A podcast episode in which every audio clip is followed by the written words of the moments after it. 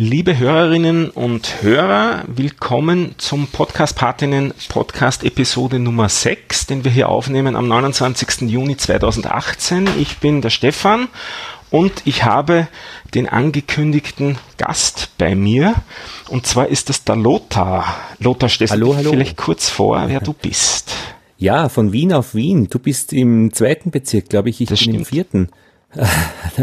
Also, wir machen heute eine Wiener Folge. Ich bin der Lothar, ja, Lothar Bodingbauer und ich bin Podcaster, ähm, Radio, Sendungsmacher, eigentlich viel länger schon und unterrichte am Abendgymnasium in Wien Mathematik und Physik und das passt alles ganz gut zusammen für mich. Ähm, die, der Grund, warum ich dich gebeten habe, hier mit mir eine Episode aufzunehmen, ist, ich habe von dir im Jänner einen Blogpost gelesen, ja. der sich nannte oder nennt, weil der ist ja noch immer online, in drei Stunden und 30 Schritten einen Podcast aufsetzen. Den habe ich ähm, zuerst einmal nur äh, den Titel gesehen und mir dachte, ah gut, musst später dann in Ruhe lesen und habe ich auch wirklich in Ruhe gelesen, weil es der Artikel wert ist, weil ich habe nämlich eine Zusammenfassung in der Art bisher nicht gekannt und ich habe schon einiges gesehen, wenn ich ja im Rahmen von den Podcast-Partinnen auch so ein bisschen Materialien suche und so weiter. Und ja, wirklich, warum? Warum ja? war das für dich unbekannt? Ist so, ist so eine, das war ja nur eine, eine äh, ich habe alle Schritte aufgeschrieben, die ich gemacht habe, um einen Podcast zu installieren. Genau so eine Liste habe ich bisher noch nirgendwo gesehen. Dass ah, sich wer okay, also, das, mhm.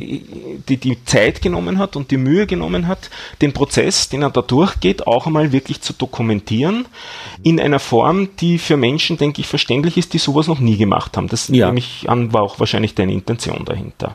Genau. Und äh, man müsste wahrscheinlich sagen, oder in drei Stunden oder 30 Schritten einen Podcast aufsetzen, weil die drei Stunden sind wirklich die harte Zeit gemessen. Ich habe auf Druck gemacht, also äh, bin nicht irgendwo dazwischen äh, äh wohin gegangen. Ich wollte schauen, wie wenig Zeit brauche ich und bin dann draufgekommen, ja, das alles ist in 30 Schritten zu tun. Und natürlich kann man für diese 30 Schritte dann auch 30 Tage brauchen, wenn man einen pro Tag macht.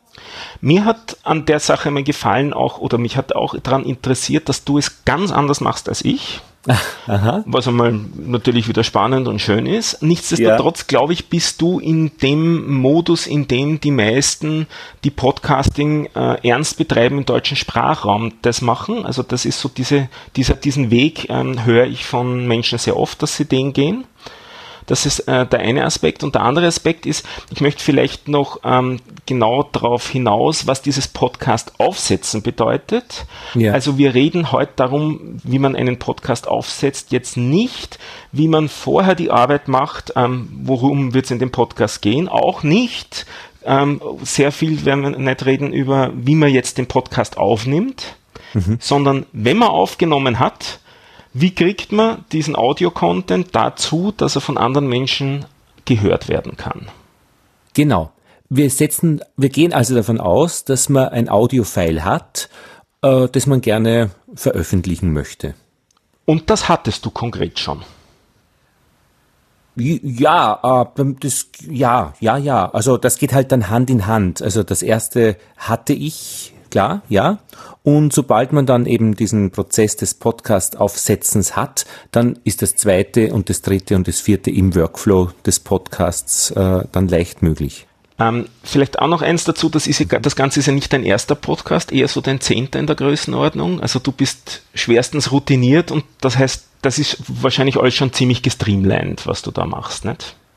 Ja, ähm, insofern, dass ich weiß, wo ich hingreifen muss. Ja. Äh, ist wie in einer Küche, die ich gut kenne.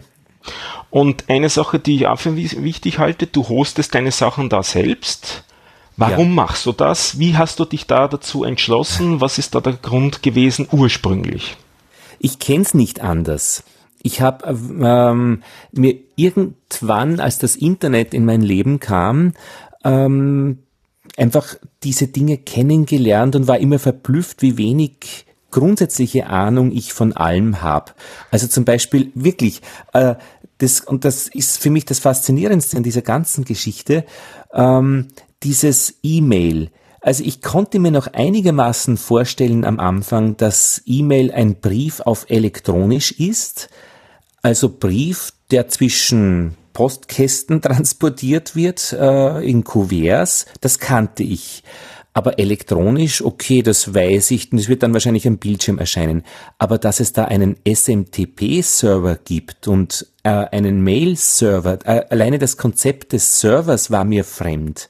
Und äh, das zu lernen und das war für mich so verblüffend, wie das dann nachher völlig normal ist. Aber wie schwierig es ist eigentlich, über diese Hürde zu kommen, zu wissen, worum es überhaupt geht. Und beim Podcast ist es eben ganz genauso für mich. Und das Schöne ist eigentlich, also man kann sich einen Podcast aufzusetzen, wenn man es noch nie getan hat, ist, ist so jungfräulich, äh, unberührt von allen Unbill dieser Welt, äh, so genauso wie äh, wenn man noch nie einen Brief geschrieben hat zwisch und nicht einmal das Konzept des Briefes kennt, wenn man sich bisher in seinem Leben nur unterhalten hat. Das heißt, du musst erst einmal auf die Reihe kriegen, Moment, Brief, das ist etwas, was ich schreibe auf Papier, in einen Kuvert stecke, dieses Kuvert trage ich runter, ich pick vorher eine Marke drauf, das bringe ich zum Postkasten, der um 16 Uhr ausgeleert wird, das kommt dann irgendwie in den Bauch der Post. Und dann fahren gelbe Autos und bringen das quer durchs Land. Und am nächsten Tag äh, bei Priority äh, kriegt es dann äh, meine Mama in äh, den Briefkasten bei ihrem Haus, den dann der Papa ausleert, weil er immer um 10 rausgeht, sich die Zeitung da rauszuholen, die ihm die Nachbarin da reinsteckt.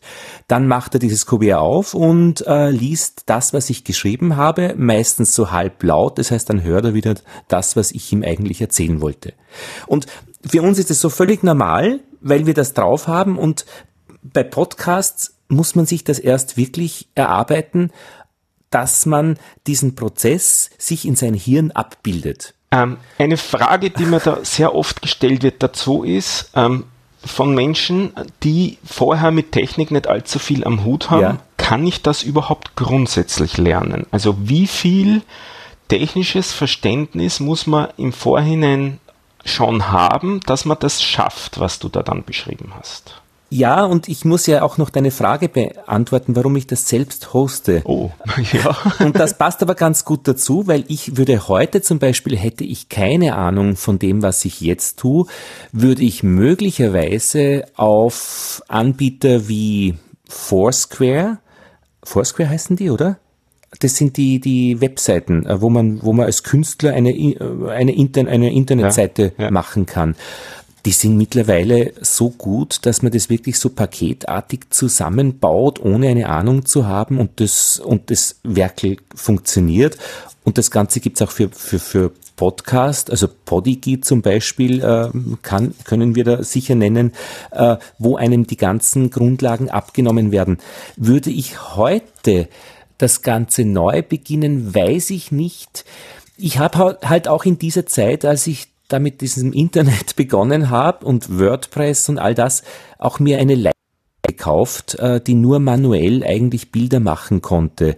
Das heißt, ähm, Verschlusszeit und Blende war selbst einzustellen und es hat einen Mechanismus gegeben mit einem roten Licht, wenn das in der Waage ist.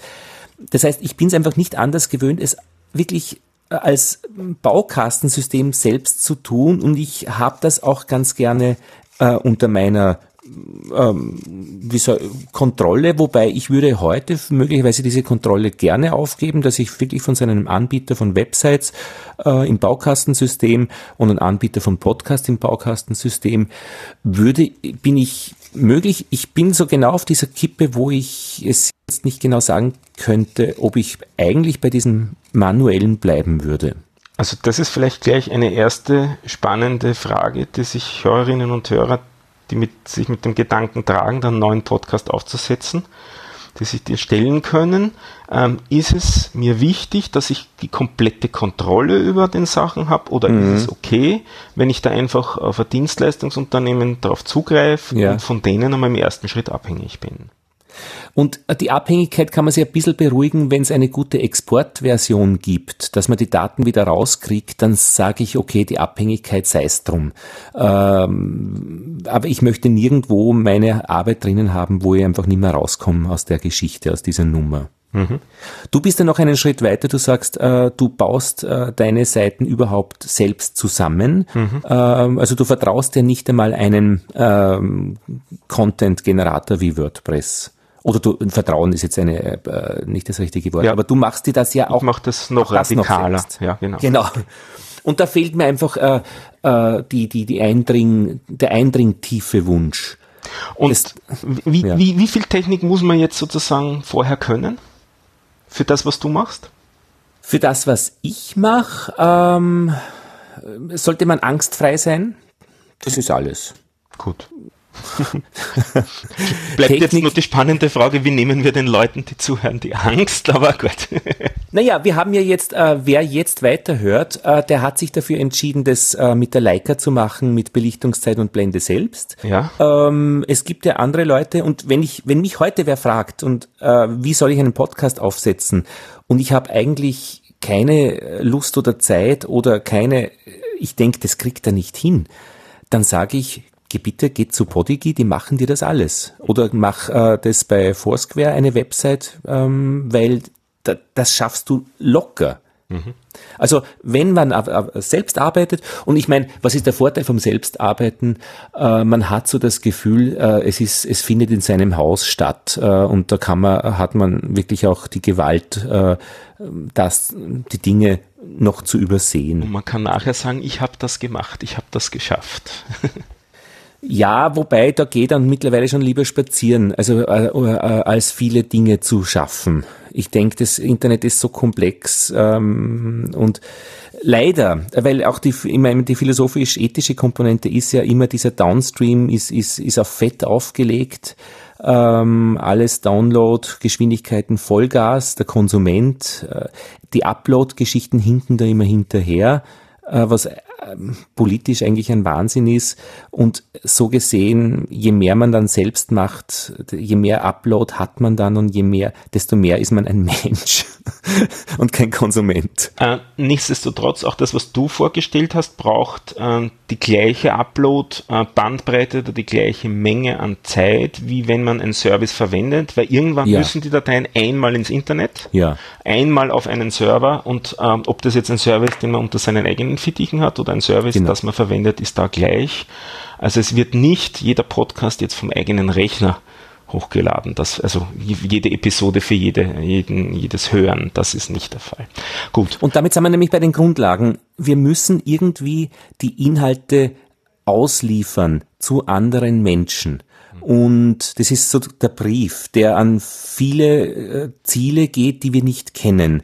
Das heißt, wir brauchen Hilfe und Methoden, äh, die das für uns tun. Und wir wollen diese Methoden bestellen und, und einrichten.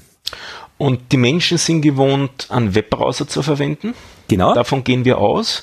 Und mhm. sie sind gewohnt, dass sie in die Adresszeile da oben oder in Google ja, äh, einen Namen eingeben oder sogar einen Domainnamen eingeben. Wo ist da der Unterschied? Ähm, na, nur den Namen des Podcasts könnte man eintippen und Podcast so. dazu und dann hilft ja. mir schon Google und löst diesen Namen einmal auf auf einen Domainnamen. Richtig. Ja. Oder ich weiß schon den Domainnamen, weil ich es irgendwo gelesen habe, also den Namen der Webseite, sowas wie www.sprechkontakt.at. Also äh, die Domain Sprechkontakt ist meine Domain. Mhm. Ähm, und wenn du aber eingibst äh, Lothar Bodingbauer, dann wird der Google einen Link geben, Sprechkontakt äh, www.sprechkontakt.at. Das heißt, im ersten Schritt brauchst du so eine Domain einmal. Ja, genau. Und da haben wir zwei Möglichkeiten. Wir nehmen eine Domain, die gut ausschaut, die wir gerne haben und die was kostet. Und zwar pro Jahr muss man, glaube ich, rechnen 20, 30 Euro, sage ich jetzt mal aus dem Bauch heraus.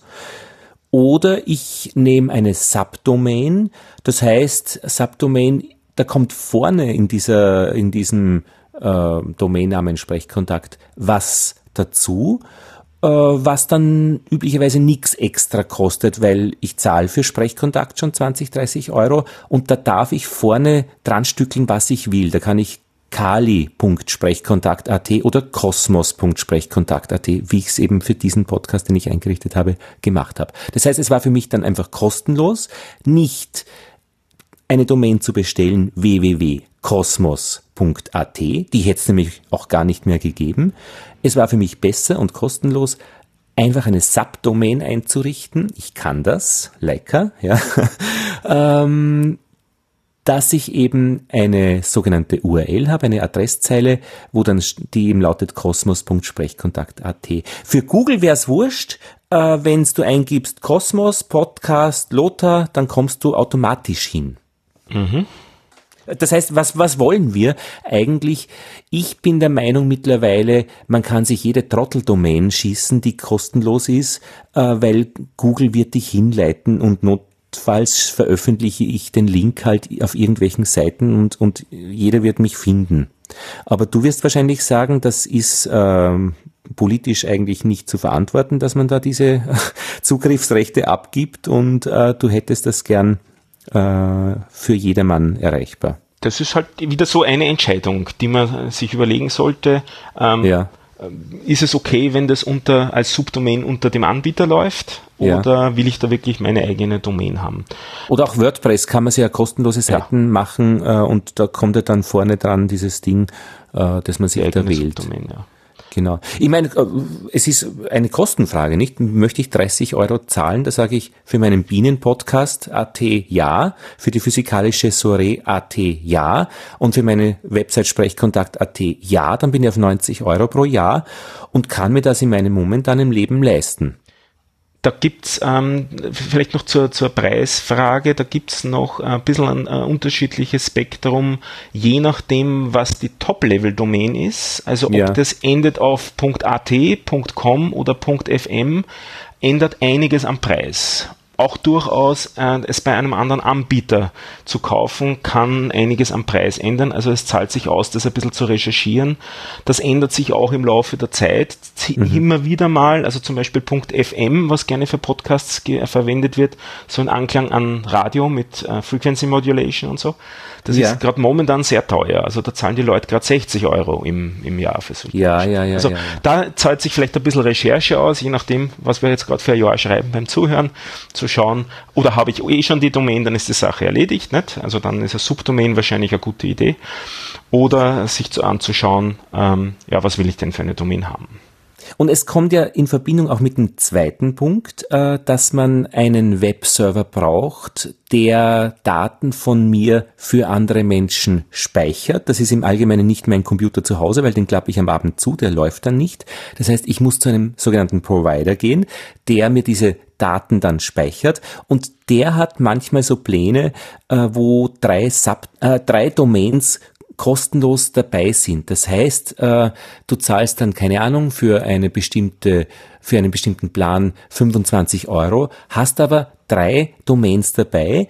Das habe ich auch genutzt und bin aber dann draufgekommen, äh, die Domains werden dann gerne mehr und die muss man dann immer extra zahlen und die kann, und dann, wenn man die alten dann auch löscht, werden sie nicht mehr als Inklusiv-Domains dann gewertet aber auch das wäre eben, würde ich, also ich bin bei One and One, eins und eins, mm, da ist, war es immer so, äh, da, da kaufst du ein Paket und da ist schon was dabei. Jeder hat da irgendwie, ich glaube, die verdienen auch ganz gut Geld damit, mit Domains zu vermitteln und zu verkaufen mhm. und die bauen das auch geschickt in ihr Marketingmodell ein, dass man einmal dabei ist und dann und so weiter und so fort. Und nicht alle Anbieter bieten für alle Top-Level-Domains an. Also da ja. zahlt sich auch an, äh, durchaus aus, äh, an, da hineinzuschauen und auch äh, in unterschiedlichen Ländern gibt es ja. unterschiedliche Preisgestaltung. Das, was du gesagt hast, ist immer deutsche Firma. Es ist auch kein Problem genau. grundsätzlich als äh, Österreicher bei einer deutschen Firma zu kaufen, als Deutscher bei einer Schweizer Firma, alles äh, kein das Problem diesbezüglich. Alles kein Problem, ja. ja. Also da braucht man keine Scheu zu haben, der Provider muss nicht im eigenen Land sitzen. Und da siehst du oder da sehen wir, wie schnell sich das alles ändert. Äh, ich habe diese drei Stunden 30 Schritte Podcast am 25. Jänner gemacht und da war HTTPS, das war jetzt vor einem halben Jahr, äh, noch nicht die große aktuelle Diskussion. Wohl äh, hat man schon darüber gesprochen und die richtigen Profis haben das schon alles gemacht. Das heißt, wir müssen jetzt noch als drittes ein Zertifikat dazugeben, äh, SSL-Zertifikat, dass die ganze Verbindung verschlüsselt verläuft, damit äh, Google dann oder die Browser nicht irgendwie eine rote Zeile dazu schreiben, das ist eine unsichere Verbindung. Und ich habe das jetzt wieder bei One on One bei mir gemacht, kostet wieder ähm, extra und zwar gar nicht wenig. Äh, da gibt's zwar auch wiederum Umwege, wie man das machen kann mit äh, kostenlosen Anbildern, aber Jesus Christ. Äh, drei sind bei mir dabei, bei meinem Plan. Jetzt habe ich gerade für Fix.at von mir, äh, wo so Physikinhalte drauf sind, äh, das gemacht und ich bin mir sicher, das kostet mich wieder ähm, ähm, sicher ähm, was kostet das? Hängt wieder 50, sehr vom Anbieter und Art des Zertifikats ab. Ich schätze 50 Euro im Jahr. Das ist nicht äh, nebenbei. Und irgendwann sagt man, okay, Leute, ich habe jetzt eigentlich äh, Provider, Server, SSL, Trara-Kosten für 100 Euro. Äh, warum, boah, äh, im, äh, im, im Monat? Ja, und jetzt muss ich mir ein bisschen was überlegen, wie auch wieder Geld reinkommt. Aber das sind nachgereihte Überlegungen. Mhm. Was heißt nachgereiht? Ich muss es ja das einrichten. Und das wird auch immer wichtiger, weil eben das in äh, den Browsern noch im heurigen Jahr, also noch im Jahr äh, 2018, ja. dann als unsicher gekennzeichnet wird, eine genau. Webseite, und das könnte potenziell Leute abhalten, äh, euren Podcast zu besuchen. Und ich meine, äh, wenn ich jetzt zu Podigy gehe, dann kann ich mir dort auch eine, äh, eine Adresse von denen nehmen, ähm, soviel ich weiß, oder ich kann meine eigene Domain dort äh, installieren, dann schaut das eben aus wie www.sprechkontakt.at, meine eigene, die ich eben bezahle, auch mit SSL, auch alles dabei. Also das, es gibt da unzählige Übergänge und Verbindungen. Das eine kann auch ins andere hineinreichen. Von meinem jetzigen Stand würde ich bei der Leica bleiben, mit alles manuell, würde ich das als Standard sehen. Ich brauche eine schöne Domain, eventuell als Subdomain, wenn ich schon eine habe, weil auch das ist noch sehr schön und ich brauche eine SSL-Verbindung, die ich mir dazu klicke. Gut. Ähm, da gibt es vielleicht auch noch ein Stichwort dazu bei der Recherche, bei der Provider-Suche. Ähm, oftmals findet man das eben als SSL-Zertifikate oder auch bezeichnet als Let's Encrypt-Zertifikate. Ja, Let's Encrypt, das ist glaube ich kostenlos. Das ja? an und für sich ist das Zertifikat kostenlos. Es kann aber nichtsdestotrotz sein, dass der Provider für die Einrichtung des, Let's, des selbst kostenlosen Zertifikates dann ja. doch wieder etwas verlangt. Also da zahlt es sich auf jeden Fall aus, in Ruhe die Vertragsbedingungen vom Provider zu lesen. Und ich muss dazu sagen, bei diesen SSL-Geschichten und Zertifikaten Daten bin ich bei der Vorbriefkastenphase. Äh, ich weiß noch nicht einmal, wie der Brief nach äh, zu meiner Mama kommt. Mhm. Also ich habe keinen blassen Dau, ich weiß nur, dass es da irgendeine Verbindung gibt. Ähm, und ich befürchte, äh, ich bin da auch ein, ähm, noch nicht auf einer guten Schiene, dass ich es je lernen werde. Man, man, muss es auch nicht unbedingt wissen. Es reicht, dass man es einrichten kann. Wer sich für ja, genau. Details interessiert, gebe ich in die Shownotes einen Link zu einer Episode meines Podcasts Hour of Code. Da haben wir das einmal durchbesprochen, Ach, das. Das was es mit diesen Verschlüsselungen so auf sich hat. Weil interessant ist es auf alle Fälle, wenn es jemand schön erklärt und durchbespricht. Ähm, mhm. Vielleicht nur der Sinn und Zweck der Aktion ist, dass am Weg niemand mitlesen kann, ähm, welche Podcasts denn gehört werden von wem. Also der eigentliche, Aber Stefan, ja. was ist, ich meine, wenn ich einen Podcast veröffentliche, dann kann doch jeder mitlesen. Ähm, das ist ja der Sinn nein, des Veröffentlichens. Das, das, so hatte ich es nicht gemeint, sondern ob man rausfinden kann, welcher Hörer welche Episode gehört hat, indem er dem Internetverkehr der Hörerinnen und Hörer abschnorchelt. Das ist in manchen Ländern äh, ein Todesurteil möglicherweise. Genau, da geht es eben um politisch äh, brisante Themen. Also wenn der Podcast politisch relevant ist und was mhm. ist, hat nicht irgendwie eine politische Bedeutung, zumindest im, im weitesten Sinne, könnte ja. das eben durchaus auch relevant sein. Das heißt, es ist einfach Standard, das abzusichern, weil man es nicht anders tut. Ich das gehe auch nicht. Wird auf jeden äh, Fall Standard, ja. Ja. Gut. Sehr gut. Das heißt, wir haben jetzt einen Provider, äh, ja. wo wir die Daten hinspielen äh, können, äh, der es äh, ähm, verteilt. Wir haben eine URL, äh, also eine, eine oder einen Domain, einen Namen, unter der die Menschen es erreichen können, indem sie das eintippen. Die zwei Sachen haben wir jetzt. Und schon die Audiofiles und die Audiofiles und das SSL-Zertifikat, wenn wir sauber arbeiten möchten, auch in Ländern, in denen äh, Meinungsfreiheit nicht oben aufsteht. Gut. Wie geht's weiter?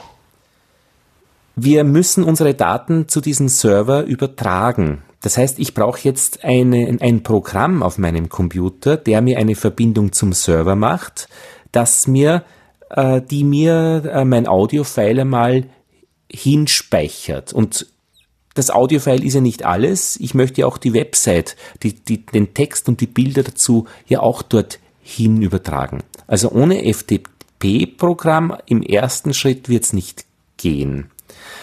Du siehst schon, wie vorsichtig der bin. Im ersten ja, ja. Schritt wird es nicht gehen. Es, und es gibt noch eine Alternative. Also es kann sein, dass ihr bei eurem Provider FTP gar nicht mehr findet, sondern dass das dann SFTP heißt oder SCP. Das ist jetzt für uns synonym. Also dieses Hochtransferieren, der, der Upload, den äh, der, der, der Webseite, der Ur der ersten Webseite und der Audiofiles mhm. ganz am Anfang machen wir per FTP, SFTP oder SCP.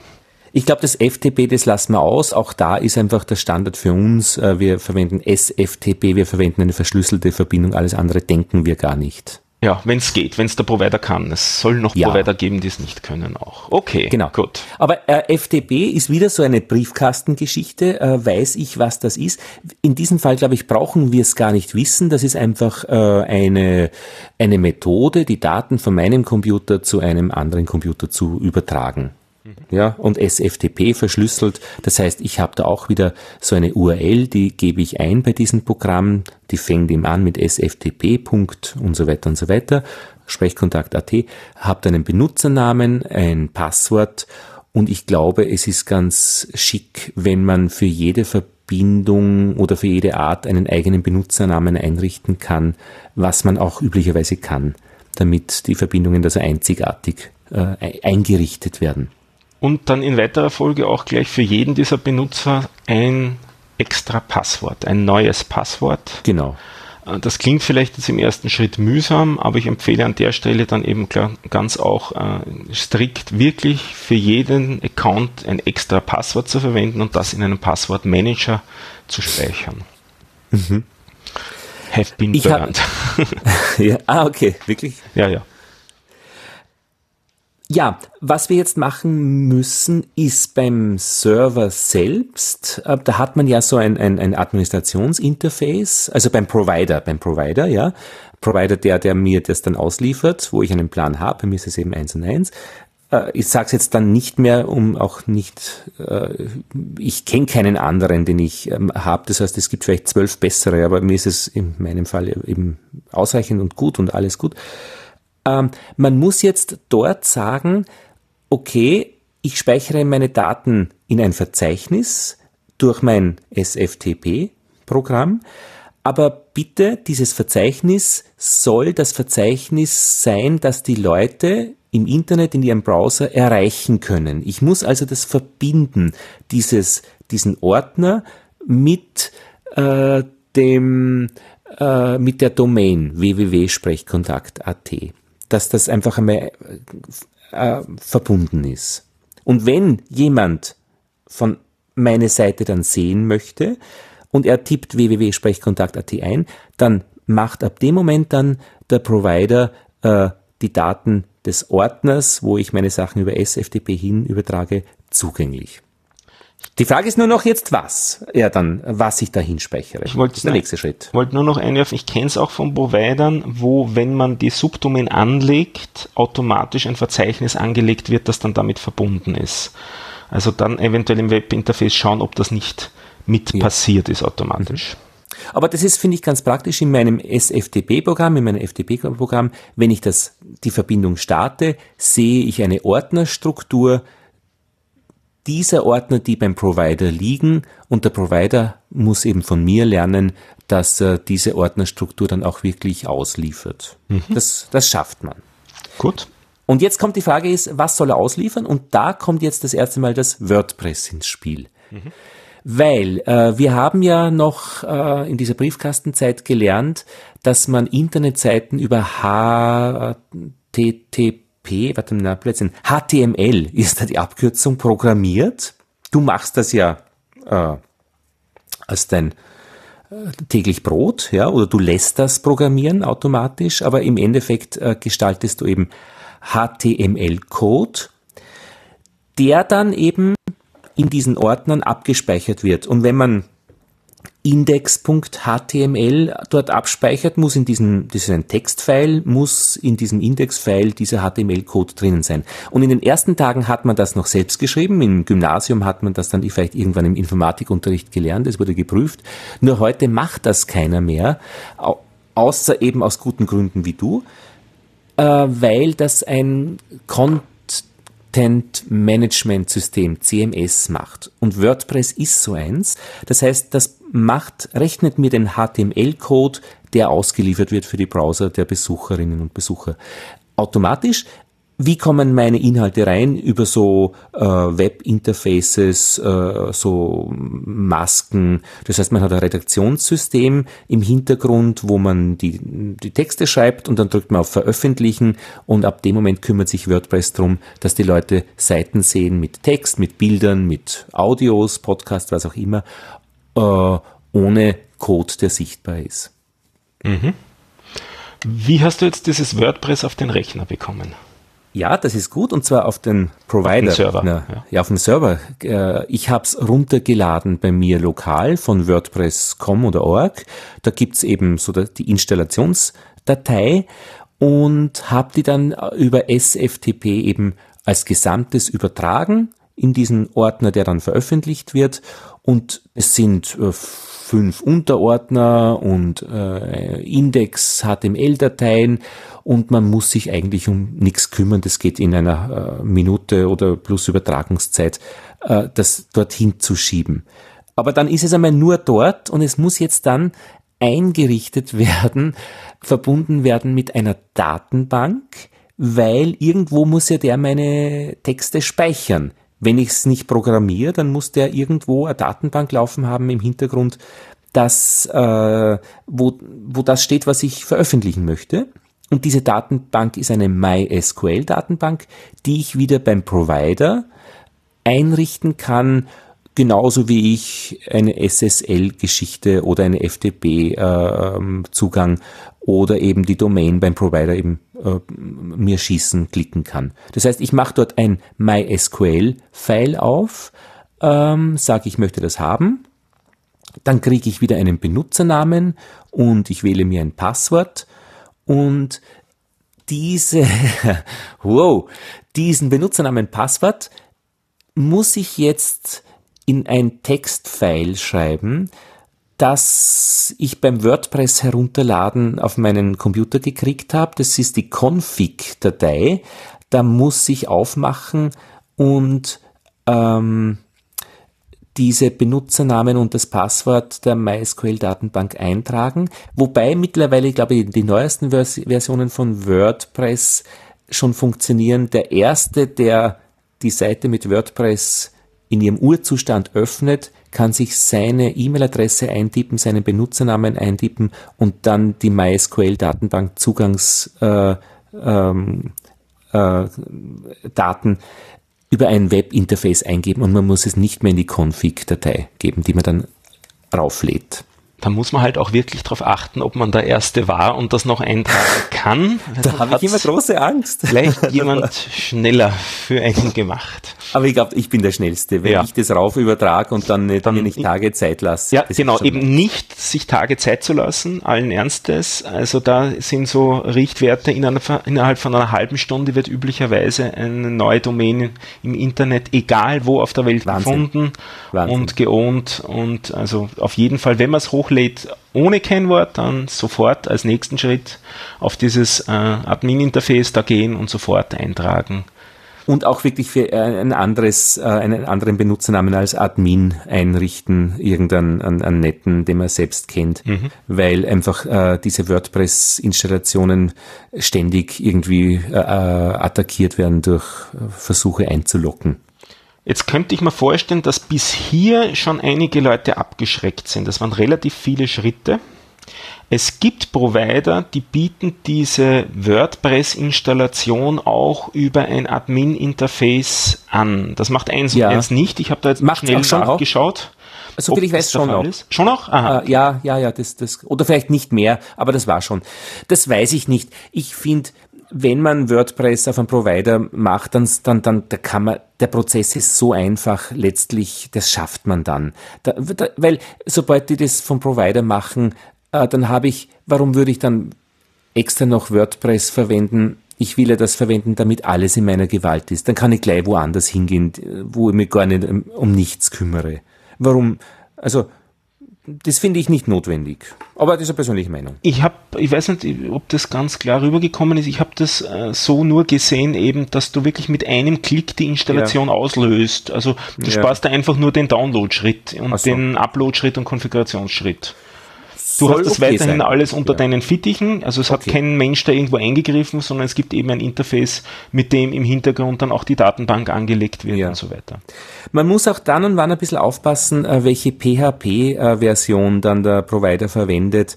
Die tut dann nicht automatisch hochgraden, wenn eine neue kommt, äh, zwischendurch einmal reinschauen, ob man schon zwei äh, Versionen tiefer ist und WordPress eigentlich am besten arbeitet mit, mit zwei Versionen höher. Und das sieht man im Admin-Interface vom WordPress. Äh, vom Provider. Okay. Äh, und das kann man einstellen. Ja, das heißt, wir haben eine, jetzt eine WordPress-Seite äh, eingerichtet und ab jetzt könnten wir blocken. Mhm. Ähm, und, äh, einerseits chronologisch eben so äh, geordnet als, als Beiträge, als Posts oder dass wir Seiten äh, veröffentlichen, ähm, äh, wie heißt das, Pages auf, auf Englisch, je nachdem, welche Sprachversion man hat. Text und, und Bilder gehen schon, man könnte auch schon Audiofiles raufladen oder PDFs und auch Audiofiles werden schon mit einem Player hübsch ausgeliefert. Es ist halt nur jetzt noch nicht ein Podcast. Was fehlt? Der Feed. Der Feed. Und das wäre eine weitere Geschichte, wo man ein bisschen in Deckung geht, aber keine Angst vorm Feed. Der Feed ist dein Freund. Feed ist Füttern, äh, du fütterst so ein kleines Tierchen und das geht ganz automatisch. WordPress macht das von Haus aus für die Textbeiträge, also für die Posts. Ähm, das ist einfach so ein Verzeichnis, ähm, wo die ganzen Posts drinnen stehen und äh, manche ähm, zum Beispiel Feedly, früher hat es das gegeben, ähm, äh, diese RSS-Geschichten. Äh, ähm, das ist einfach, wie soll ich sagen, wenn man nicht jede Internetseite, die einen interessiert, jeden Tag besuchen möchte, ob es was Neues gibt, äh, gibt so Aggregatoren, die wir das zusammenstellen und die, die verwenden halt Feeds, äh, um, um einfach die Listen zu verstreuen. Und wenn es mich interessiert, klicke ich dann drauf in der Kurzfassung. Kann das Man durchaus auch als Mensch lesen, so einen Feed. Es ist ja. nicht so hübsch wie eine Webseite designt, sondern es ist ja. einfach nur Text. Aber es ist grundsätzlich lesbar. Also man braucht auch keine Angst haben vor so einer Feed-Datei jetzt, äh, dass man ähm, die nicht unter Kontrolle haben könnte. Man kann die als Mensch durchaus sich anschauen, was da drinnen steht und zum Beispiel schauen, ob es die Fehler drinnen gibt, so in die Richtung. Genau, das heißt, wenn man mit einem Browser so einen Blog ansurft, so eine Seite, die mit WordPress gemacht ist, sieht man das nie, das geht automatisch, äh, dass das alles schön dargestellt wird, aber so dahinter kann man auch eine Liste erreichen äh, dieser Beiträge und die Metadaten. Und Metadaten sind einfach die Daten, die, die so praktisch der Brief, wie schwer ist er, 20 Gramm, äh, wie dick ist er, was ist das für eine Inhaltsart, die drinnen steht, Brief an die Mama äh, oder ans Finanzamt. Also solche Geschichten. Und man kümmert sich eigentlich im Normalfall nicht um den Feed, wenn man, wenn man äh, WordPress-Blog ähm, betreibt.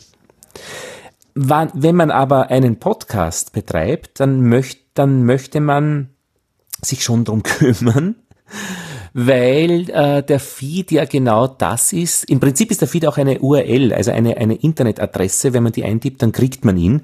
Und dieser Feed äh, sollte eben bei Podcast-Verzeichnissen wie Panoptikum oder sag mal Panoptikum. Ja, ja. .io oder iTunes oder FIT, ähm, um nur drei wichtige zu nennen, äh, sein. Ähm, das heißt, die greifen wirklich nur auf den Feed hin, auf den Podcast-Feed in diesem Fall, äh, und lernen da die Metadaten zu meiner Audiodatei, äh, wo es liegt, wo man es runterladen kann, wie groß sie ist, äh, dass es eine neue Episode gibt. Und die liefern mir als Endkunden oder als Benutzer dann, das, den Feed sehe ich eh nicht. Aber eben wenn ich auf eine dieser, äh, dieser Podcast, äh, ähm, wie nennen wir es denn, Akkreditoren, nein, Podcast, Verzeichnisse gehe, dann machen das im Hintergrund. Die grasen die Feeds ab und schauen, gibt's was Neues. Und sie sind auch wichtig für die Podcatcher also für die Applikationen, mit denen dann die Hörerinnen und Hörer wirklich meistens die Podcasts hören, wenn sie es nicht übers Internet hören wollen, also über einen Webbrowser hören wollen. Also ja. ein, eine Apple Podcast App oder jetzt gibt es ja auch von Google die Podcast App oder ein BeyondPod, AntennaPod, wie sie alle heißen. Mhm. Diese äh, äh, Datei, also diese äh, ähm, Applikationen verwenden genau diese Feeds und schauen auf die Art und Weise nach, gibt es eine neue Episode, die ich runterladen kann. Aber Stichwort Leica, das wird man nie mitkriegen, wenn man so ein Podcast-Verzeichnis verwendet äh, mit seinem Podcatcher am Telefon, weil man tippt dann einfach ein ähm, den Namen seines Podcasts und der Podcast wird dann, den man abonnieren möchte, den man sucht, der Podcast wird dann dargestellt und ich drücke auf Abonnieren und ich habe den Feed nie gesehen. Wenn aber etwas schief ja, läuft, genau, das wollte ich auch gerade sagen. Wenn was schief geht, dann sieht man den Feed. dann sieht man den Feed und äh, vor allem dann kann ich den Feed mir manuell kopieren und dort einfügen und dann ist alles gut, äh, dann äh, kann ich das dann auch abonnieren. Und jeder Podcast-Anbieter, Bietende soll eigentlich auf seiner Seite die Feed-Adresse auch bereithalten.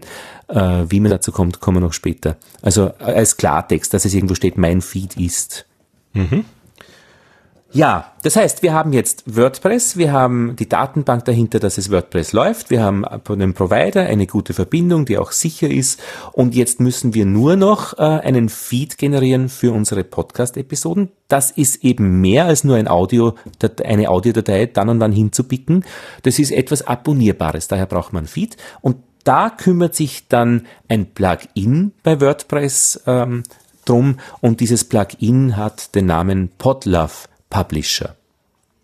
Ganz genau heißt Podlove Podcast Publisher. Sehr gut. Und Podcast Podlove Publisher, das ist ähm, die äh, Schnittstelle von WordPress äh, zu den äh, Podcast-Verzeichnissen. Die kümmert sich darum, wenn ich das installiert habe, ich mache das eben bei WordPress über Plugins, das geht ganz leicht. Äh, ich suche das Plugin Podlove Podcast Publisher installieren. Dann habe ich einen neuen Menüpunkt in meiner WordPress-Installation und dann muss ich ein paar Metadaten reinschreiben über meinen Podcast, Name, äh, Untertitel, äh, ein Episodenbild oder ein, ein Podcastbild raufladen und den dann richte ich halt meinen Podcast so ein bisschen ein wie ein Schaufenster, äh, in dem ich diese Metadaten eingib und Ab dem Moment habe ich dann auch einen neuen Menüpunkt neben Seiten veröffentlichen und Beiträge veröffentlichen, Episoden veröffentlichen.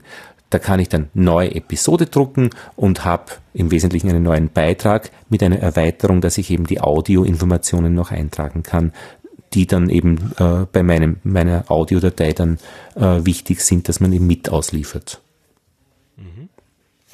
Da habe ich jetzt das äh, einige, das in, in einem großen Sprung, das war ein, ein Sprung über drei Steine im Fluss, äh, jetzt skizziert. Das war's aber auch. Das geht so schnell. Zack, zack, zack und go.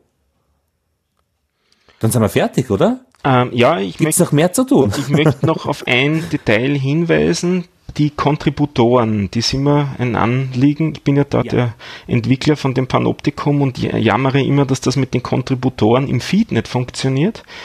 Stellt sich raus, es ist unheimlich wichtig, dass man beim Podlove Publisher, wenn man da zu der Episode einen Contributor anlegt, ja. dass man da auch die GUID ausfüllt.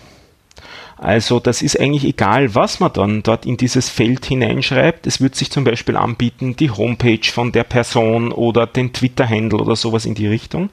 Aber auf jeden Fall so etwas hineinschreiben, sonst kommt der Contributor nicht in den Feed. Das heißt, der, Wow, das war jetzt echt nur auf die Webseite. Der Contributor ist eine Person, die man zu jeder Episode dazuschreiben kann oder zwei oder drei oder vier, die halt mitgearbeitet haben. Mhm, genau. Die wird dann beim Player äh, auf der Seite, kann man das so einrichten, dass diese Personen angezeigt werden drunter. Mhm. Und die muss man eben eintippen äh, in diesen Podlove Publisher äh, auf der WordPress-Seite und da kann man eben auch äh, E-Mail-Adresse, Website von dieser Person ähm, und andere soziale Medien, äh, Handles und so weiter dazugeben. Und du sagst jetzt, mindestens eine Zusatzinformation muss drinnen stehen. Genau. Und das ist diese GUID, G-U-I-D.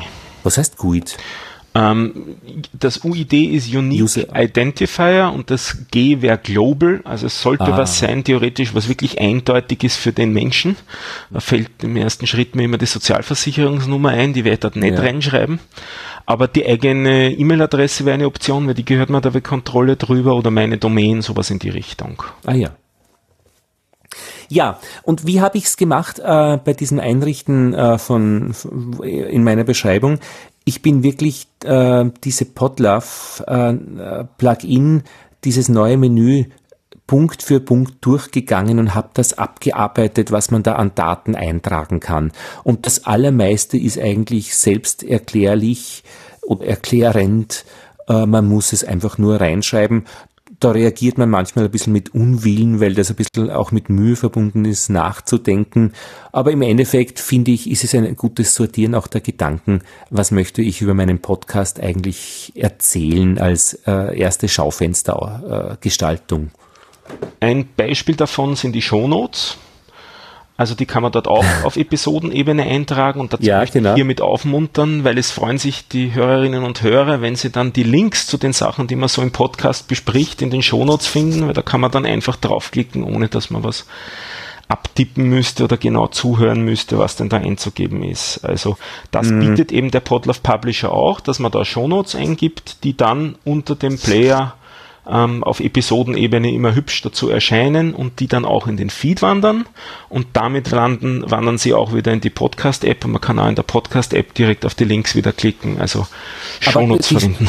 Aber die Shownotes äh, schreibe ich immer rein in den, in den Haupttext äh, der Episode, also in dieses große Feld, äh, wo ich ja, üblicherweise die Blogbeiträge ja, ja, das ist eh das. Ja. Ist es eh, genau. Das ist eh das, genau. Weil nämlich ähm, darüber hinaus gibt es eben noch andere Felder, wie den Titel der Episode, der Untertitel ähm, und eben die Kontributoren und noch andere Informationen, die man noch extra eingeben kann. Okay, Haupttext sind die Shownotes. Mhm. Ja, das ist auch das, was Podcast auch stark macht, dass man äh, eben den Leuten nicht einfach eine Radiosendung vorspielt und das war's dann auch. Oder vielleicht ein Hörerservice anbietet, da können Sie sich dann melden und Auskunft noch kriegen, sondern standardmäßig wird noch erklärt, worum es geht und die Links, über die man spricht, äh, auch bereitgestellt. Und wenn man keine Zeit hat, die Shownotes zu machen, dann zumindest äh, von den Gesprächspartnern die Homepage noch dazu schreibt. Also so viel Zeit wird immer sein,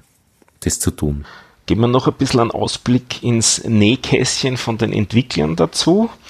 Ähm, mit denen letztens einmal ein bisschen drüber geredet, was sich da gerade bei Ihnen Spannendes Neues tut. Ein großes Thema in der Podcasting-Community zurzeit ist, äh, dass man zusätzlich zum, zum Audio-File eben auch noch ein Transkript dazu gibt, also auch mhm. Mhm. die textuelle Fassung des mhm. Podcasts. Mhm. Natürlich ist das anstrengend wieder, dass man sowas erstellen muss, aber das wird der Podlove Publisher dann auch mit dem Player in Echtzeit darstellen können, so dass man ja. nicht nur dann im Player zuhören kann, sondern auch parallel mitlesen kann. Also da tun sie ja gerade spannende Sachen. Naja, und das ist ja auch eine, eine Zugänglichkeitsfrage. Genau äh, Menschen, die nicht hören können, dann aber wirklich auch äh, die, an die guten Inhalte der Podcast-Gespräche oder, oder Episoden rankommen. Hat natürlich auch die Facetten, dass ich sage, ein Gespräch soll eigentlich nie verschriftlicht werden im Allgemeinen, weil einfach ein Gespräch auch verfliegt und äh, so etwas ist, äh, was eigentlich, äh, ich meine, wir haben als Menschheit einen Unterschied zwischen geschriebener und gesprochener Sprache und den möchten wir auch gerne beibehalten. Daher ist es natürlich wieder schwierig und man möchte vielleicht auch gar nicht das, was man da zusammengestoppt ja, hat, dann in schriftlicher ja, ja. Form lesen. Aber Nein, und soll auch nicht so schriftlich äh, äh, dann dann auch äh, für die für die für die Nachwelt bleiben, weil es war nie gedacht, dass das irgendwie so die, das wahre Schriftliche ist. Es war das flüssige Gesprochene. In Österreich sagt man ja da jedes Schriftel ein Giftel. Ah, das kenne ich nicht. Das ist gut. ja. Was natürlich äh, nat auch eben Zugänglichkeit, Transparenz ähm, höchst fragwürdig ist, ja, besser und so und so. Ja, natürlich, ich mache fürs Radio manchmal Interviews für das sogenannte Wort der Woche, wo es darum geht, ein Wort, das, äh, das immer wieder vorkommt, schön zu erklären. Und äh, wir, die Leute, die, meistens Wissenschaftler, nehmen sich geschwind Zeit, fünf Minuten, zehn Minuten für ein kurzes Interview. Das soll dann nämlich am nächsten Tag schon gemacht werden. Das heißt, sie sagen, okay, kommen Sie geschwind vorbei. Dann spricht er mir das, dann redet man kurz drüber, er erklärt mir das oder sie und dann ähm, bearbeite ich das. Aber das hat nicht das, das Gewicht äh, des Geschriebenen da ein bisschen eine Unschärfe drinnen, ein Blödsinn. Er hat es vor allem auch nicht nachher freigegeben, was er üblicherweise machen würde, wenn das wirklich was herhalten soll. Er hat mir freundlicherweise mit mir mein, sein Wissen geteilt und er hat es mündlich geteilt. Und da finde ich, soll es auch mündlich bleiben weil ich ihm sonst einfach äh, seinen Gegnern äh, Möglichkeiten äh, liefere, dass er eben unscharf war. Mhm. Aber ja, das, das kann man eben diskutieren in dieser Geschichte damit können wir jetzt, könnten wir jetzt Audiodateien hochladen. Eigentlich schon. Ja. Du hast äh, und da sind wir jetzt noch bei einer, einer, einer, einer weiteren Stufe. Ja, mhm. was würdest du sagen? Du hast? Du hast in deinem Artikel dann noch beschrieben, dass du noch ein weiteres Service verwendest. Und das heißt Auphonic. Und das, da gibt es eine Verbindung zum bisher Gesagten, und zwar zu den Show Notes oder zum angebotenen Audioinhalt. Wir liefern den ja auch mit Kapitelmarken aus. Und die Kapitelmarken muss ich irgendwo eintragen. Das heißt, ich muss sagen, bei Minute 12, äh, Sekunde 14 sprechen wir über das neue Thema die Erde zum Beispiel. Das kann ich jetzt eintragen zur Episode dazu äh, in meiner WordPress Podlove Plugin Installation oder halt bei dieser Episode wenn es das wäre. Aber wir lassen ja unsere Audiodateien schön rechnen mit einem Service, das Auphonic heißt. Das heißt, wir spielen jetzt nicht einfach unsere Audiodatei vom Computer zu unserem Provider hoch, sondern wir laden den zu einem Seitenprovider, Auphonic.com, und die rechnen uns einfach ein schönes Pfeil, wo die Lautstärken stimmen. Wenn ich mehrere Spuren habe, dann äh, wird das verknüpft zu einer Spur und zwar so intelligent, dass ein Übersprechen vermieden wird. Wenn einer spricht, wird das andere Mikrofon automatisch durch Auphonic weggeschaltet und zwar in einer Weise, dass man es nicht hört, dass das passiert ist. Und dann hat Auphonic ein wunderbares Audiofile, dass sie mir nicht jetzt nach Hause wieder übertragen, dass ich es über SFTP zum Provider schicke, sondern ich habe meine SFTP-Zugangsdaten auf Phonik gegeben als Preset dort für meinen neuen Podcast. Und automatisch wird dann das gerechnete File hin übertragen zu meinem Provider. Und von dort wird es eben gefunden, weil ich in meiner Episode auf WordPress das alles äh, gesagt habe, dass es eine neue Episode gibt da möchte ich wieder einhaken, so als Devil's Advocate. Ähm, das ist halt natürlich auch eine Vertrauensfrage, weil ich gebe damit auf Phonic die Berechtigung, eben die Dateien hochzuladen in dieses WordPress hinein, also in den, per, per FTP in die WordPress-Installation hineinzuladen. Äh, da ich auch die ähm, die Auphonic-Leute kenne, habe ich durchaus Vertrauen, dass die ordentlich arbeiten, aber man muss es nicht so machen. Man könnte auch den Weg, den du im, in Worten schon nebenbei beschrieben hast, gehen. Also man könnte es auch von Auphonic wieder selber runterladen und dann selber wieder hochladen in das WordPress. Das ginge auch, aber man hat dann natürlich wieder mehr Arbeit. Das ist also der, die Abwägung zwischen vollständiger Selbstkontrolle und möglichst ein, einfacher Prozess, möglichst einfacher Workflow. Aber ich habe das gemacht, wozu du geraten hast. Ich habe äh, für jeden Benutzer auf meinem Provider einen eigenen SFTP-Zugang eingerichtet mit eigenem Passwort. Das heißt, diesen eigenen mache ich jetzt für den Auphonic-Benutzer und nur der verwendet den, aber der verwendet, Auphonic verwendet nicht meinen persönlichen Zugang. Und damit kommen Sie auch wirklich nur in das Verzeichnis, wo die Episoden liegen und sonst nirgendwo anders hin. Genau, das haben wir noch eingerichtet äh, beim Provider als neuen Ordner Audio und äh, im Podlove Plugin in den Metadaten schreibt man das auch hin, dass der Audio heißt. Und Auphonic überträgt dann in diesen Ordner das MP3-File, das gerechnete, und meine Episoden-Metadaten äh, ähm, wissen das dann, sie greifen darauf hin. Warum wissen sie das? Ähm, diese da, also, hm, ich habe ja, das ist das Nette an, an dieser Auphonic WordPress Zusammenspiel, ähm, ich lege ja, wenn ich eine neue Episode mache, lege ich in meiner WordPress-Installation die neue Episode an, aber was da drinnen steht, schreibe ich nicht dort rein, sondern schreibe es bei Auphonic rein. Und die übertragen mir das dann auch gleich hin in meine WordPress-Installation ohne Zugang. Die muss ich von meiner WordPress-Geschichte, von meinem Episoden ähm, Seite muss ich importieren durch einen Klick. Ich kann die beiden Dinge verbinden vorab, aber dann sage ich, importiere die Ergebnisse der Produktion, importiere die Metadaten. Das heißt, meine Episoden, Titel, Untertitel, Beschreibung fülle ich in Auphonic aus. Dort schicke ich auch äh, das Kapitelmarken-File hin, das sich ähm, bei mir automatisch erstellt wird mit meinem Aufnahmeprogramm Ultraschall-Reaper. Da kann ich die Kapitelmarken setzen, exportieren als Textdatei, auf Auphonic hochladen, Links dort reinschreiben, speichern, vergessen. Ab dann kann ich es importieren in meine WordPress-Episoden-Seite, äh, die ich für diese Episode angelegt habe und dann warte ich nur noch, bis das gerechnet wird von Auphonic und dann importiere ich noch die Ergebnisse und dann ist alles so super, dass ich schon nur noch breit grinse. Ähm, die Episode ist damit noch nicht veröffentlicht, sondern das ist schon ein extra Schritt, wo man da sagt, und jetzt geht's ja, wirklich. Ne? Genau. Ne? Ja, in meinem, ich mache so einen neuen Musikpodcast mit einer Musikerin in Ulm und die Musikerinnen und Musiker sind ein bisschen empfindlich, die hören sich das noch ganz gerne vorher an, äh, wenn man da was gemeinsam gemacht hat, weil die nicht gern was veröffentlichen, wo sie bestimmte Musikstellen äh, schlecht gespielt haben.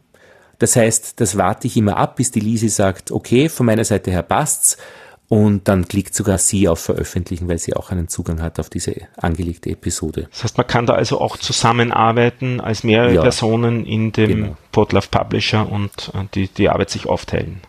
Also all das äh, ist der sogenannte Workflow und das ist eben das Angenehme, wenn man, äh, wenn man mit Menschen zusammenarbeitet, die Workflow sensibel sind und das sind eben alle bisher genannten äh, Einrichtungen auf Unik, äh, WordPress, äh, äh, jeder, auch die du äh, genannt hast, äh, weil man ja das, also das Einrichten eines Podcasts ist einmal eine einmalige Sache, die in drei Stunden erledigt ist, aber dann dieses regelmäßige Veröffentlichen äh, braucht einen schönen Workflow, den man dann bei Episode 10 schon ganz gut kann, bei Episode 20 schon wirklich gut kann und ab 30 kannst du dann echt gut arbeiten, dass du auch keinen großen Zeitverlust hast ne, nach einer aufgenommenen Episode.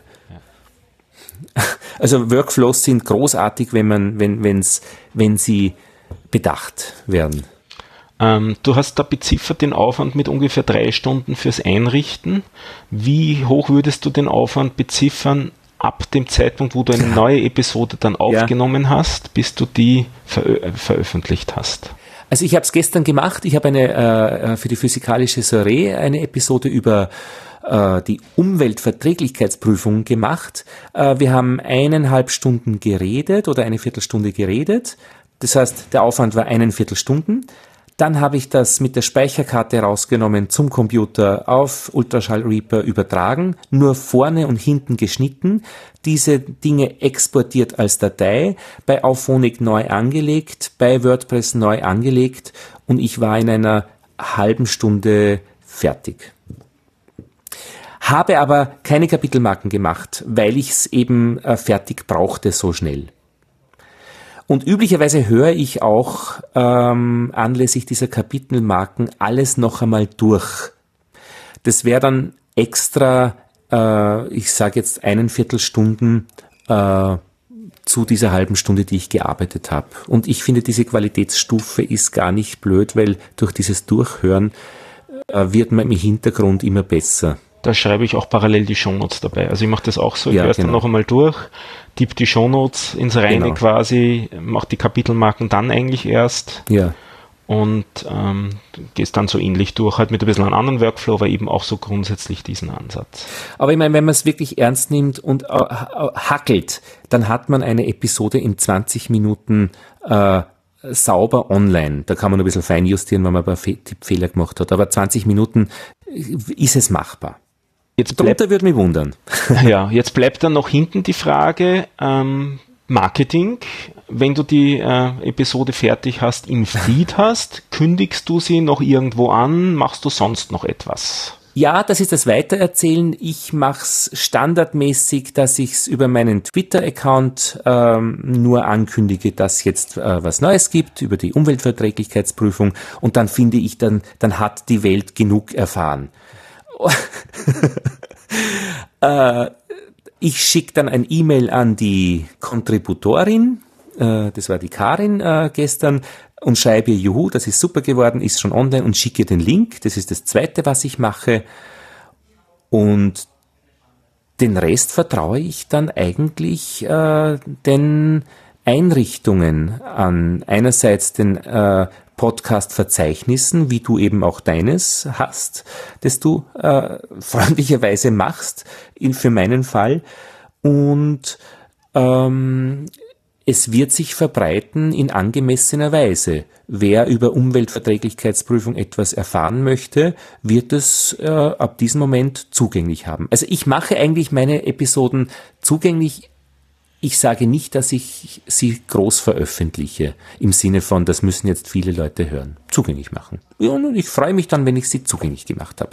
Natürlich freue ich mich, ich habe jetzt gestern geschaut, physikalische Seree, äh, es gibt jetzt Episoden mit 6000 Downloads, äh, das ist schon ganz fein, dass man einfach weiß, das nächste Gespräch, das ich mir ausmache mit jemandem, dass ich sage, wir haben 6000 potenzielle Hörer, die auch regelmäßig äh, da erreichbar sind.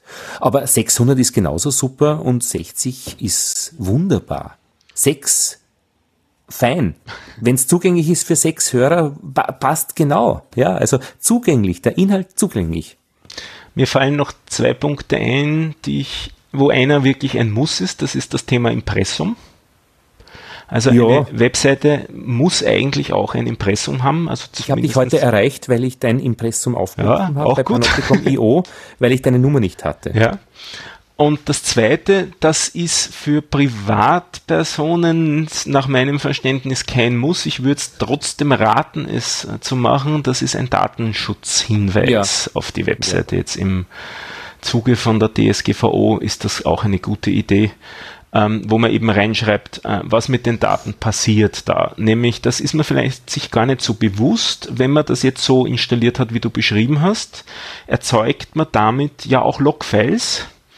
Ähm, also eigentlich nicht man selbst, ja. sondern die Leute, die zuhören, die erzeugen Einträge in den Logfiles, wo eben äh, IP-Adressen gespeichert werden und das gilt als personenbezogene Daten.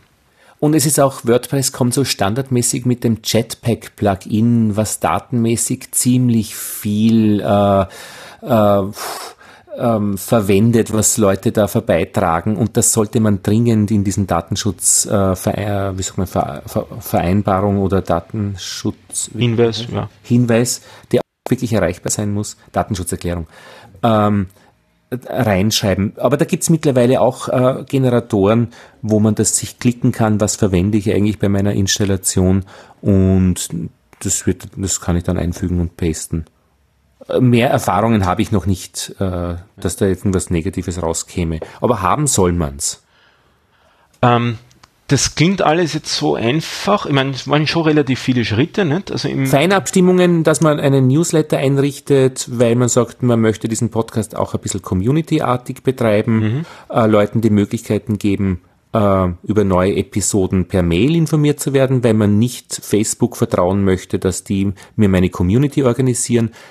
Das ist fein abstimmen. Das mache ich zum Beispiel beim Bienen-Podcast so, äh, weil ich eben nicht bei Facebook möchte, dass die die Gewalt haben über meine äh, Leute, die das mögen.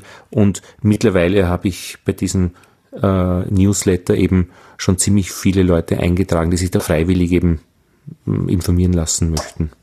Aber das sind so fein, fein ja. also Add-ons. Wie behandelst du das Thema Feedback? Hast du die Kommentarfunktion offen? Äh, ich standardmäßig ja, ja, und da kommen auch immer wieder auf den unterschiedlichen ähm, Dingen ähm, Feedbacks. Ich komme dann aber durchaus wieder drauf, dass ich aus irgendeinem Grund äh, das standardmäßig geschlossen habe für mehrere Monate und ich bin nicht draufgekommen und es fällt mir nicht einmal auf äh, oder dass man nach zwei Wochen nicht mehr kommentieren kann. ich betreibe keinen großen Aufwand, äh, das, darüber nachzudenken. Standardmäßig habe ich es offen. Beim Bienenpodcast zum Beispiel äh, kriegt man da auch wirklich oft sehr interessante Rückmeldungen äh, von Leuten, die man bisher nicht gekannt hat, immer in einer freundlichen Art, durchaus hart manchmal im Inhalt, aber das so soll sie auch sein. Und veröffentlichst du auch deine E-Mail-Adresse auf der Podcast-Seite? Immer, ja. alles, da habe ich kein Problem. Also äh, auch, auch die, da steht auch die Telefonnummer drauf und, und was die E-Mail-Adresse angeht, da sollten wir zumindest einen Spam-Filter äh, ja. implementiert haben, sonst könnte man überrascht werden, wie viel Spam man dann auf einmal plötzlich kriegt.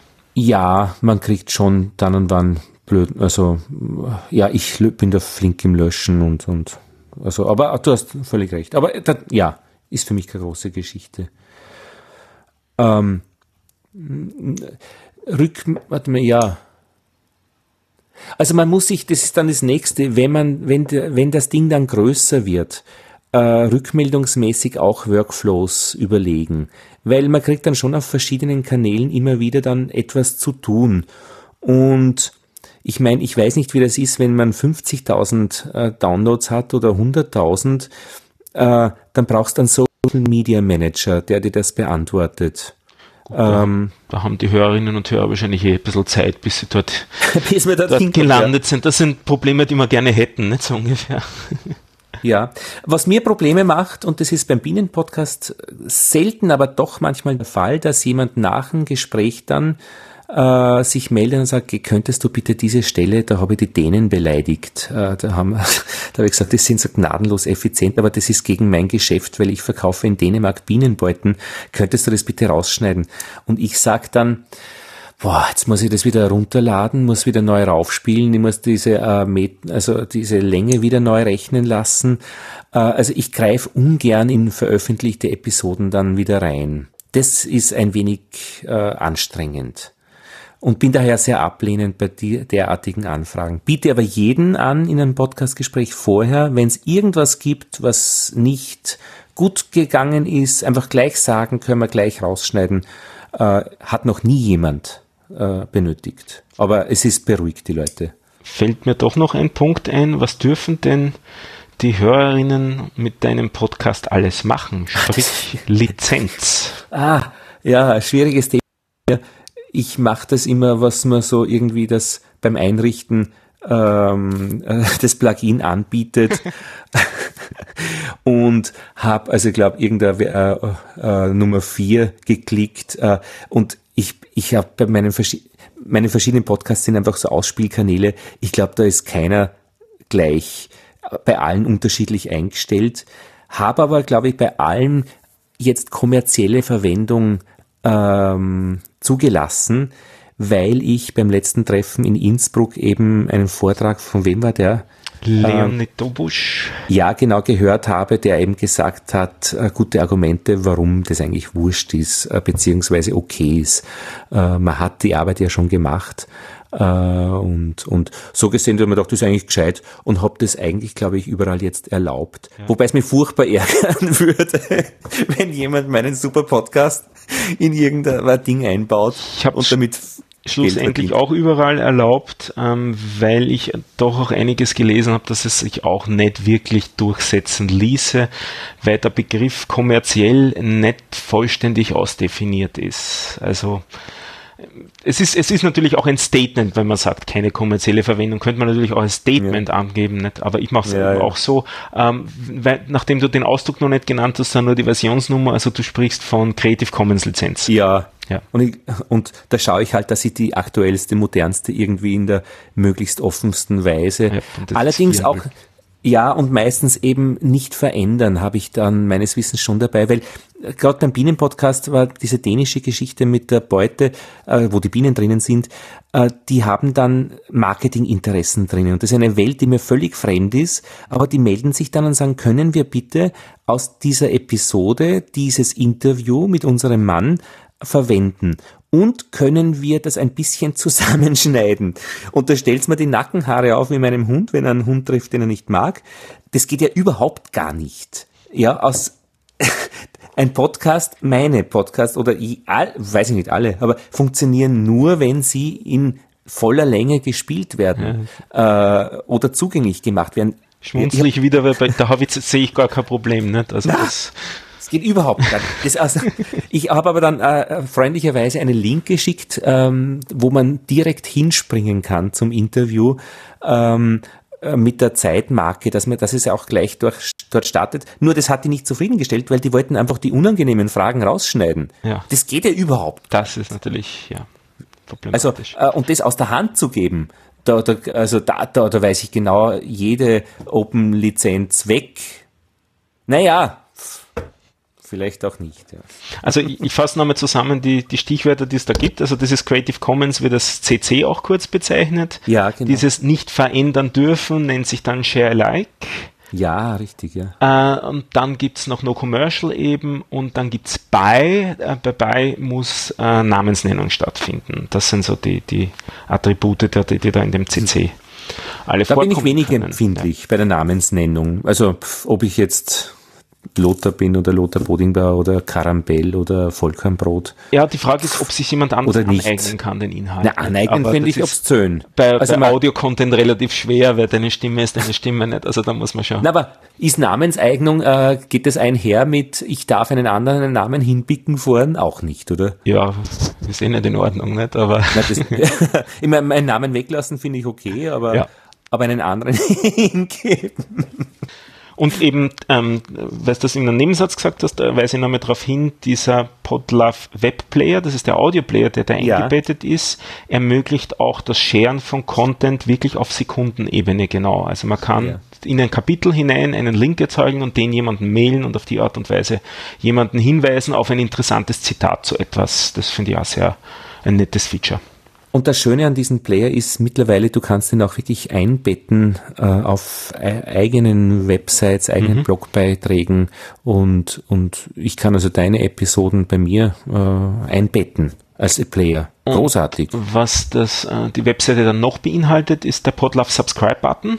Also das ist ein Button, den man im Prinzip auf jedem Computer anklicken kann und äh, er schlägt einem dann was Sinnvolles vor mit dem Feed dahinter. Das geht bis hin zur Installation einer Podcast-App auf einem Smartphone und so weiter.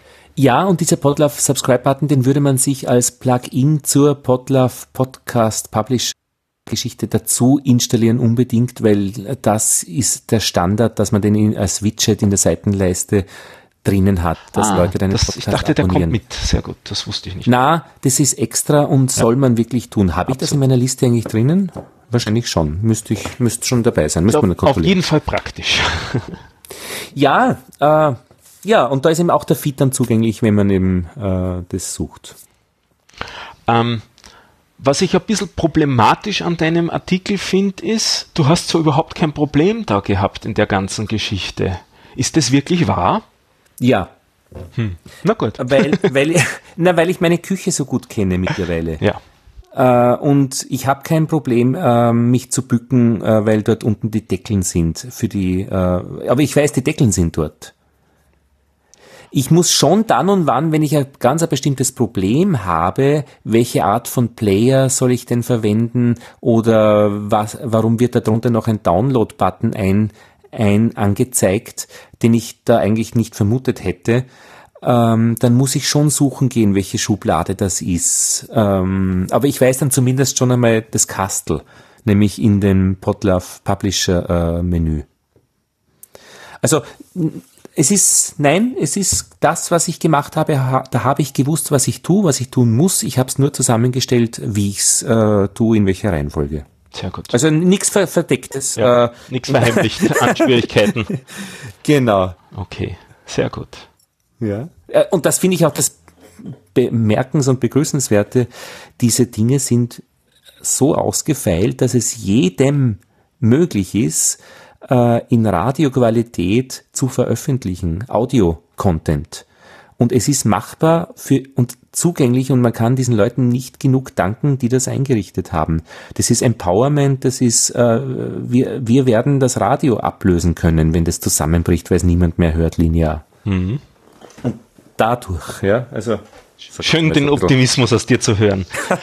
ähm, und jetzt konkret zu dem Podcast. Was kann man denn jetzt bei dem Podcast hören? Um was geht's denn? Äh, da geht's drum, äh, dass ich äh, mal schauen wollte, es gibt ja alte Bücher, die für unser Leben wichtig sind, wo kein Copyright mehr drauf war. Das heißt, mit denen kann man alles machen, was man will. Und in diesem Fall war es Alexander von Humboldt, Kosmos weil der hat eben ein Buch geschrieben über, wie man die Welt einteilen und sehen kann. Und ich bin gerade ein bisschen auf der Suche, warum es bei uns Fächer gibt wie Mathematik, Physik. Und eigentlich haben wir diese Fächer überwunden, weil wir diese Forschungsschiffe nicht mehr sortieren müssen, die Inhalte. Gehört das, ist das jetzt ein Viech mit Haare? Dann gehört es in die, in, in das Naturhistorische Museum. Ist das jetzt eine Statue? Also die Dinge sind, finde ich, vorbei und es ist so schwer wegzukommen von den Fächern in der Schule. Und ich möchte wissen, warum das so schwer ist und da gehe ich hin zur Quelle und Jetzt könnte ich dieses Buch lesen, Kosmos, aber das ist mir zu fad, weil ich möchte gleichzeitig äh, meine Sprache ein bisschen trainieren, indem ich einfach ähm, Sprechtraining mache und das macht man am besten, wenn man viel äh, spricht und liest und da habe ich dann die Möglichkeit, wirklich äh, so zwei Stunden Episoden vorzulesen, ähm, um meine Sprechsprache zu trainieren und gleichzeitig erfahre ich den Content von Kosmos. Hm, cool. Das war die Idee, ja. Auch ein interessantes Format, etwas vorzulesen. Habe ich, glaube ich, noch nie gehabt bei einem Podcast. Ja, und zwar, ich meine, es gibt ja Hörbücher, wo das sehr viel besser von Profis gemacht ist, aber Kosmos, das liest keiner mehr vor, dieses Buch. Mhm. Und es ist auch unfassbar, in einer welchen Weise das geschrieben wird. Nur interessant ist, finde ich, wenn man es hört und auch vorliest, ähm, das hat so wie bei, wie die, die, Elfriede Jelinek, die kann man auch besser hören. Das hat auf einmal so eine Welle, so eine großräumige Änderung der Inhalte. Der schreibt immer wieder das Gleiche, das Gleiche, Alexander von Humboldt in Kosmos. Aber auf, das verschiebt sich und wird dann doch anders, aber über, über halbe Stunden hinweg. Und da mache ich es so, dass ich das aufnehme, das Kapitel. Ich lasse mich also völlig überraschen, worum es geht, durch das, was ich dann höre, durch mein Lesen aber nachher erzähle ich ganz kurz, worum es geht, weil dann weiß ich es ja schon, und das picke ich aber beim Podcast voran. Cool. Damit kann jemand, der das hört, schon vorher wissen, was da zwei Stunden lang dauert und ob sich das auszahlt zu hören. Es zahlt sich ja eh nie aus, letztlich, wenn man, wenn man ganz bei Sinnen ist, aber es zahlt sich schon aus, wenn man sich auf dieses Fließen einlässt. Ja, weil ich meine, ich kann da das in zehn Minuten dann wahrscheinlich kurz erzählen, wenn man heute in zehn Minuten das knackig äh, auch sagen kann, was, was er in zwei Stunden schreibt. Ah, ja. Aber man kriegt ja dann so vieles auch wahrscheinlich nicht mit. Und diese Differenz, diese Dividende, auf die, da bin ich ein bisschen auf der Suche in diesem Podcast. Und wiederum zugänglich machen, ich habe keine Ambition, äh, Hörer zu gewinnen, äh, mehr über das, was dieses Ding verträgt. Und ich glaube, ich kann da reinschauen, das ist auch eines der schönen Dinge bei, bei, äh, bei WordPress und Podlove, äh, die Statistik, die jetzt ein bisschen gelitten hat durch diese Datenschutzgeschichte, weil da sind einige Z Zähler jetzt weggekommen. Ähm, also ein, einige Zählungen Ah, das kann ich jetzt gar nicht sagen, was da los ist, weil das habe ich vergessen zu aktivieren. Äh, man kann äh, wirklich abrufen, wie oft eine Episode runtergeladen worden ist. Das habe ich da gar nicht. Äh, ich gehe davon aus, dass es wenige sind. Und das ist gut so. Weil, wenn es mehr sind, müsste man sich echt rechtfertigen, was man tut. Aber offensichtlich pro Tag äh, mindestens zehn Aufrufe, ah, ja, die zumindest einmal hinschauen ähm, und, und ja. Ein paar sind heute aber von mir. Also ja, ja, genau, ich sehe das, ja, genau. Nein, nein, aber da gibt es schon, also 25 Aufrufe äh, Mitte Juni, aber eben äh, immer mit der Gefahr, dass sie sagen, du bist ja verrückt, was du da machst. Ja. Aber ja, ich muss ja keiner hören, muss ja keiner anklicken. Aber es ist zugänglich. Kosmos ist zugänglich, finde ich großartig. Alexander von Humboldt ist wieder da. Super, dann möchte ich mich herzlich bedanken für deine Zeit. Erstens einmal, dass du den Post geschrieben hast, dann, dass du dir die Zeit hier genommen hast, mit mir den noch einmal sozusagen aufzuarbeiten und durchzuarbeiten. Das ist natürlich in ja, den Shownotes verlinkt. Danke. Ja. Ich möchte mich an anderer Stelle bedanken bei der Tine Nowak. Die hat nämlich, auch von den Podcast-Partinnen, die hat nämlich eigentlich dieses Format erfunden. Die hat gemeint, das wäre doch eine Idee, nur habe ich es bisher nie durchgesetzt, dass man mit Leuten drüber spricht, was denn so ihr Workflow ist beim Podcasting. Und du bist mhm. jetzt sozusagen da der Prototyp, mhm. die Prototyp-Episode da mhm. dazu geworden. Äh, da ein Danke. Und ein Aufruf an diejenigen unter den Hörerinnen und Hörern, äh, die schon Podcasts machen. Ich weiß, da sind einige dabei, die mit mir das auch durchbesprechen wollen, insbesondere wenn sie einen anderen Workflow haben als du. Ja. Die würde ich und vielleicht auch bei Podigy oder anderswo äh, ja. Ähm, äh, ihre Dinge hosten, also wie es dort abläuft. Die würde mhm. ich einladen, dass sie mit mir auch so ein Gespräch führen. Muss nicht so lang sein, kann auch ein bisschen anderes Format haben. Also wir nageln, lassen uns da nicht festnageln auf irgendwelche Details. Ja, ja. Und auf die Art und Weise wird man ein bisschen verbreiten können, wie Menschen äh, jetzt Podcasts machen. Ja. Und ich habe jetzt die Gelegenheit, dass ich zwei Personen getroffen habe in Wien, die einen Podcast machen wollen, eine Episode, und ich soll es ihnen zeigen, äh, wie man das macht. Und da ist natürlich die Herausforderung, einerseits, äh, was tut man ihnen an? Also mhm. äh, soll ich ihnen die WordPress-Geschichte sagen oder soll sie sagen, macht es bei Podigy oder gibt's was Drittes? Äh, sucht's das? Ähm, da ist auch noch einiges an Erfahrungen zu gewinnen, weil ich meine, Radio Maria äh, hat äh, Einstellhelfer äh, im Land, äh, in jedem Bundesland, in jedem im Mostviertel. Mein und mein Onkel ist dort Einstellhelfer Mostviertel West. Das heißt, der hilft offenbar, ich habe wenig Kontakt zu ihm, Menschen äh, auf ihren Radiogeräten Radio Maria zu finden und dort auch zu behalten. Ich glaube, dass es äh, diese Einstellhelfer, eben da haben wir auf der letzten Konferenz auch mit der Melanie Batos gesprochen und gelacht. Äh, jemand hat aus dem Publikum hat das gesagt, wir brauchen eigentlich Einstellhelfer. Gut, das sind hoffentlich auch die Podcast-Partinnen. Eben, naja, sind's eh, genau. Aber so konkret, also äh, jetzt, weil die Frage, welches Headset verwende ich, das um 300 Goldstandard oder das um 60, äh, die schöne und genauso gute Version, wenn man noch einige Dinge damit macht. Äh, das sind ja alles ganz konkrete Fragen. Und was tue ich als Podcast-Patin jemanden an? Mhm. Und, äh, äh also eigentlich braucht es ein kleines Kistel, wo man nicht mehr nachdenken muss und äh, ich stecke das an die Steckdose an und kann podcasten. Darf ich dich konkret fragen, verwendest du gerade das um 300? Ich habe jetzt, äh, nein, ein äh, Studiomikrofon AKG 214, also ein, ein Großmembran, das vor meinem Gesicht hängt am Schreibtisch. Ähm, das so das Radio-Studiomikrofon ist. Aber auch ordentliche Preisrange, nehme ich an.